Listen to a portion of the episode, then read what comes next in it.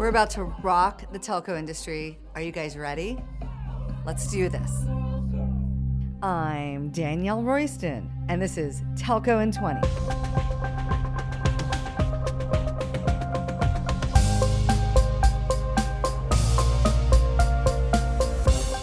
Today, I'm going to share something really fun with you. Last week, I spoke at Telecom TV's annual DSP Leaders World Forum. You know, AKA the Davos of telecoms. It's a fantastic talk. I kicked off this talk with one of the world's best old school business stories the story of Siebel versus Salesforce. See, 21 years ago, Marc Benioff of Salesforce had a brilliant idea that rocked the market. His key insight the world only needed one CRM. With that, he introduced the world to one of the first web scale SaaS products available only in the cloud. His idea shifted the way we think about enterprise software applications forever. In my talk, I debut a soon to be launched web scale SaaS telco software market disruptor that I can't wait to tell you about. This startup is building a SaaS charging engine that can handle 100% of the world's charging volume on one platform. Their idea is so big that I had to bring the talk to our podcast. So we're sharing it here in full with minimal editing. So sit back, pop in your headphones, and listen up. This is great stuff. We also have a link to the original video version in our show notes in case you want to see me and all my cool graphics, charts, and stats.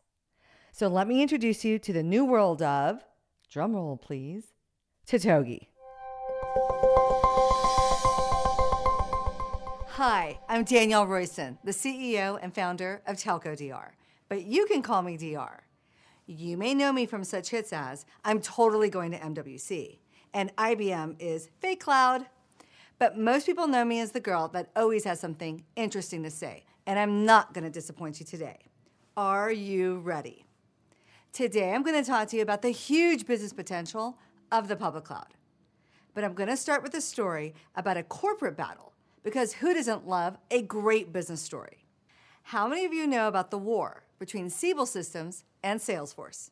In the late 90s, Siebel, founded by Tom Siebel, was the darling of CRM software. And back in 2000, they were flying high. Their stock had risen from an IPO price of $2 in 1996 to an incredible $120 by November 2000. They were unstoppable. They had 45% market share for their full stack on premise CRM package, which was installed at some of the world's largest companies. One thing was for certain they were more than happy to let you customize to your heart's content. It was expensive as shit to do that, but it was the gold standard. I guess you could call them the Amdocs of CRM. But then this tiny challenger called Salesforce came along. You're a classic San Francisco startup working 24 7 out of someone's apartment, Marc Benioff's apartment to be exact. And back in 2000, Marc had a great idea. There should just be one CRM. Companies didn't need their own CRM installed on premise. His idea was to build the world's first web scale enterprise application in CRM with no software to install. Customers would just pay to use it, and they would access the software through the interwebs, and nothing would be installed on premise. There was a catch. To use the software required customers to give up control of the stack and let Salesforce manage their precious customer data for them. But it would be cheap as hell. Marc was going to take Siebel head on and so, what did everyone say to Marc's brilliant idea? They said, We'll never do it. Everyone said, Never in a billion million years will we let this random startup manage our customer data. The list why Salesforce would never work was a mile long. It wouldn't work because it's not secure enough.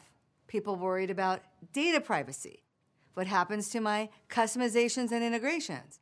What if the internet goes down? But wait, there's something strangely familiar about that list. This list is the same list I get from all you telco execs on why you can't use the public cloud. It may be 21 years later, but the objections to the public cloud are the same.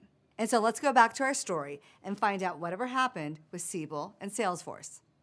Salesforce, of course, figured it all out and got customers to get over their issues, trust them, and give them their data. And Siebel, well, things didn't go as well for them. After their stock hit an all time high in 2000, it then dropped 90% plus, at which point Oracle bought them for $10.66 a share. Ouch. Siebel sold out to his hated enemy, Larry Ellison and Oracle. And Marc Benioff took over the CRM market, surpassing Siebel and their all time high stock price, and never looked back. So, where are all those naysayers that said no customer data could ever be stored in the cloud and had all those objections about security, privacy, and the internet going down? They were all wrong. And so that brings me to the second part of my talk. Everyone talks about this great business story, but no one ever talks about why Salesforce was destined to win and Siebel was destined to lose. People were wrong because they forgot three key issues about Siebel. They were super tech focused, they were super customized, and they were super expensive. So let's take the first one. Number one, they were super tech focused. See, Siebel installations were focused on the technology, not on the business.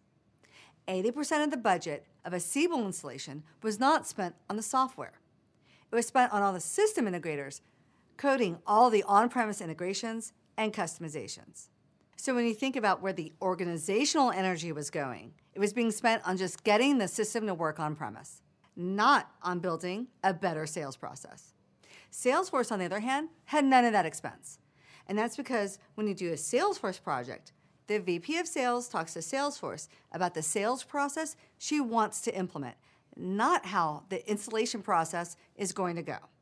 On the other hand, when you do a Siebel project, you have to talk to your IT and infrastructure team about installing the thing, what operating system version it runs on, how many servers to buy, all these technical details. I know what you're going to say, but Siebel could focus on the business process if they wanted to. We all know that never ever happened because all the organizational energy was consumed by just getting the thing to work. The second reason everyone was wrong is they forgot every single installation of Siebel was super customized. And while this might seem appealing, hey, I'm spending all this money, why don't I just customize the shit out of it?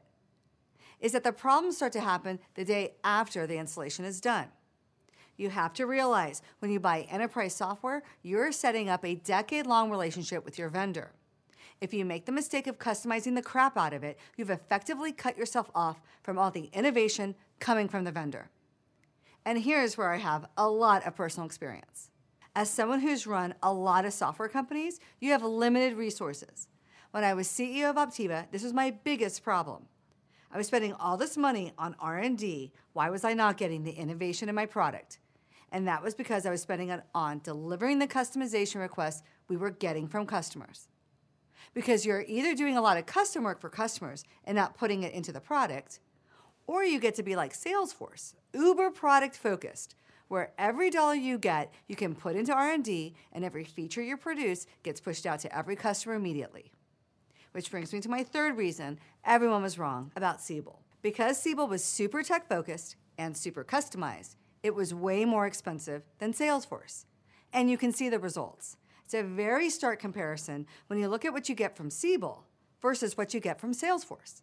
Because Salesforce is a web scale product where every innovation goes to every customer immediately, they have the economies of scale to keep their prices dramatically lower than Siebel's. And because they are so business value focused and not tech focused, customers love using the product because it's so easy to set up, start using, and start realizing value immediately. When you compare the two companies on these dimensions, it's not even close, and it hasn't been for decades. And so remember, what people got wrong about the Salesforce versus Siebel battle was that they failed to see the fundamental flaws in Siebel's strategy, which were Siebel was super tech focused, not business focused. Every Siebel installation was super customized. And third, it was super expensive. Hmm, reminds you of anyone? Which brings me to the third part of my talk and what Salesforce has to do with the business impact of the public cloud. In case you haven't noticed, the Siebel versus Salesforce story is repeating itself all over again in telco. And that's because the majority of telco still runs all their highly customized, super expensive applications on premise. You know me, I'm always out there with a case study, an article, or a podcast trying to prove to you guys how great the public cloud is. But today, I have something extra special for you. I know of a startup that has the best product for telco I've ever seen, and I consider myself a domain expert in their field. It highlights everything that I'm trying to convince you of. This team is in stealth mode, and they still have not announced themselves to the world yet. They are going to debut the product at MWC, and you will definitely want to check them out. But I beg them to let me give you just a little taste of what they are working on. And they gave me permission to talk about a few things that are really going to blow your mind. So here it is. There's a new charging startup in the world with a super cool name Totogi. And they are building a web scale public cloud charging engine that can handle 100% of the world's charging volume on one platform. They have a slide in their presentation that literally looks like the one I just showed you. Except instead of Siebel, it has Amdocs, Ericsson, and Huawei. And instead of Salesforce, it has Totogi. And just like Salesforce, they believe there should be one charger for the entire world that telcos shouldn't be installing and wrestling with their chargers. Because Totogi is going to be built just like Salesforce, focused on providing business value. And so instead of talking to you all about infrastructure, data centers, servers, what database it supports, Red Hat, Kubernetes, blah, blah, blah, Totogi is going to focus on three huge business value drivers. One, automatic plan design. Two, a super app. And three, it will be 80% cheaper than your fake cloud solution. Number one, let me tell you about a great idea they have. They call it automatic plan design. Because their system is based on the public cloud, which has the best artificial intelligence and machine learning tools, it understands your goals, knows your tariffs, plans, subscriber and network data, and scans the competitor plans out there in the marketplace and like magic, recommends and can implement the optimal plans for you automatically. These recommendations will help you reduce churn by up to 20%, attract up to 25% more subscribers from competitors, and boost ARPU growth by up to 15%. This is going to generate tons of value. The second big business value idea they have is that instead of spending your time wondering about the huge IBM hybrid cloud and the Red Hat incompatibilities, what machines you need to buy, and what you're going to integrate it to. Totogi has built a super app. Everyone wants a super app, but you know what superpower telcos have that big tech doesn't have? Telco mobile apps can be pre installed on just about every home screen of every mobile phone in the world. But today, telcos rarely leverage the superpower. Instead, telcos deploy lame account management dashboard apps that frustrate subscribers. They should have apps with five star reviews, and instead they hover somewhere in the threes. Now, I'd like to introduce you to the Totogi Super App. And so, to start, what is a super app? In every country, when a service powered by a mobile app gets wide usage on a single dimension, like Uber did for rideshare or WhatsApp did for texting, once that app got traction, the service provider immediately said, I need to expand my reach beyond whatever I started with to something more. For example, Uber expanded from rideshare to become Uber Eats and Uber Scooters, and it worked. But telco carriers don't have super apps. So the Totogi team built it for you and connected it to charging. The super app is a framework where you, the carrier, selects the biz dev deals that you want to offer to your subscribers that Totogi has pre negotiated for you. Just look at all these different exciting services that subscribers currently use their mobile phone for watching videos, banking, setting up a ride, booking travel. To make sure you understand why the economics of the super app are incredibly compelling, let's take a look at video. This could be any streaming service could be Amazon Prime Video, Disney Plus, something regional. And so in this example, let's say the deal Totogi has pre negotiated a revenue share deal where the carrier gets between $1 and $2 per sub per month coming through the super app. When you open up your mobile app to offer other services, you create a new opportunity to promote new ways for your subscribers to increase their spend and engage every day with your telco. Or maybe something like banking, where you're sending money to a friend. Banking will depend on country regulations, But today, there are close to 400 million mobile money accounts sending almost $700 billion a year, where each user sends, on average, about $20 per transaction. Let's say in the deal here, the carrier gets between 2 and $4 per sub per month. Or a rev share deal with Uber, Lyft, or another rideshare partner. Let's say the deal here is a revenue share deal where the carrier gets between a dollar and a dollar fifty per sub per month coming through the super app. When you aggregate all of these potential deals together, they will be worth more than your monthly revenue from the subscriber. And that is why telcos must have a super app. And last, and this is just an extra benefit really, just like Salesforce was to Siebel, this system will be way cheaper because you don't have all that infrastructure to deal with. It's all built in and provided as a service. Totogi believes they will be 80% cheaper compared to your TCO on premise. And so I wondered can Totogi run a viable business while pricing their product so low? So I got my crack team at Telco DR to do some math. How much do telcos spend globally on charging infrastructure? Every single telco has a charger installed, sometimes more than one. We found that the global market spends about $12 billion a year deploying and managing charging systems, which include everything from data center, hardware, software, disaster recovery, people, and don't forget all the consultants you need to implement your plans quickly. Assuming there are 8 billion subscribers globally, we figure telcos spend on average $1.50 per subscriber per year for charging. Totogi thinks if everyone would just adopt its platform instead of doing it themselves, the industry spend on charging would go from $12 billion to $2.5 billion, which is obviously a great business for Totogi, even while they save you 80%. So, three fantastic ideas automatic plan recommendations using AI and ML, creating super apps for the telcos, and making charging super cheap for you. Tons of business value, just like how Salesforce beats Siebel. When I saw Totogi's slide speaking my love language, public cloud, I knew they were part of my tribe. But wait, hold the phone just to preempt all the objections because I know what you're going to say because I asked them too. I bet you're saying to yourself, no way will this work. There is no charging engine on the market today that can handle all the transactions from all the carriers, from all the subscribers at once. Most charging engines can't do it for even one carrier in one country, much less the entire planet. Back at Optiva, where I had a really great charger for one of our largest customers, we had to have different application stacks for different cities to handle the transaction load. It was a pain in the ass. But because Totogi is web scale and built on the public cloud, it can handle 100% of the world's charging volume. It's absolutely mind blowing. And since this is the Davos of telecoms, and I'm talking the biggest execs in telco, let's play a game of Would You Rather.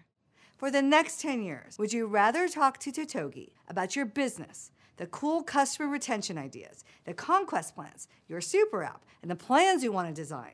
Or would you rather spend your time talking about the latest issues with your data center because you decided to do everything yourself instead of using the public cloud? Let me tell you the answer. You want to talk to Totogi about your business. And so make your plans to do just that. They'll be demoing at MWC and you'll be able to see it. And while this is just one example of what's coming to telco, there are dozens of examples like this across every application you have. And so when you think about Totogi and you have these thoughts going through your head, it's not secure enough. People worried about data privacy. What happens to my customizations and integrations? What if the internet goes down? I want you to remember my story the story about Siebel and Salesforce. Which side will you pick? Will you select vendors like Siebel or vendors like Salesforce? Amdocs or Totogi? Would you rather be brilliantly solving the wrong problem or brilliantly winning subscribers and crushing your competition? When Salesforce debuted, Bloomberg called them an ant at the picnic. Totogi is totally the new ant at the picnic, but I'm betting it's going to take our industry by storm. It's a whole new approach to software and telco, an approach that is way overdue. I can't wait to see it happen.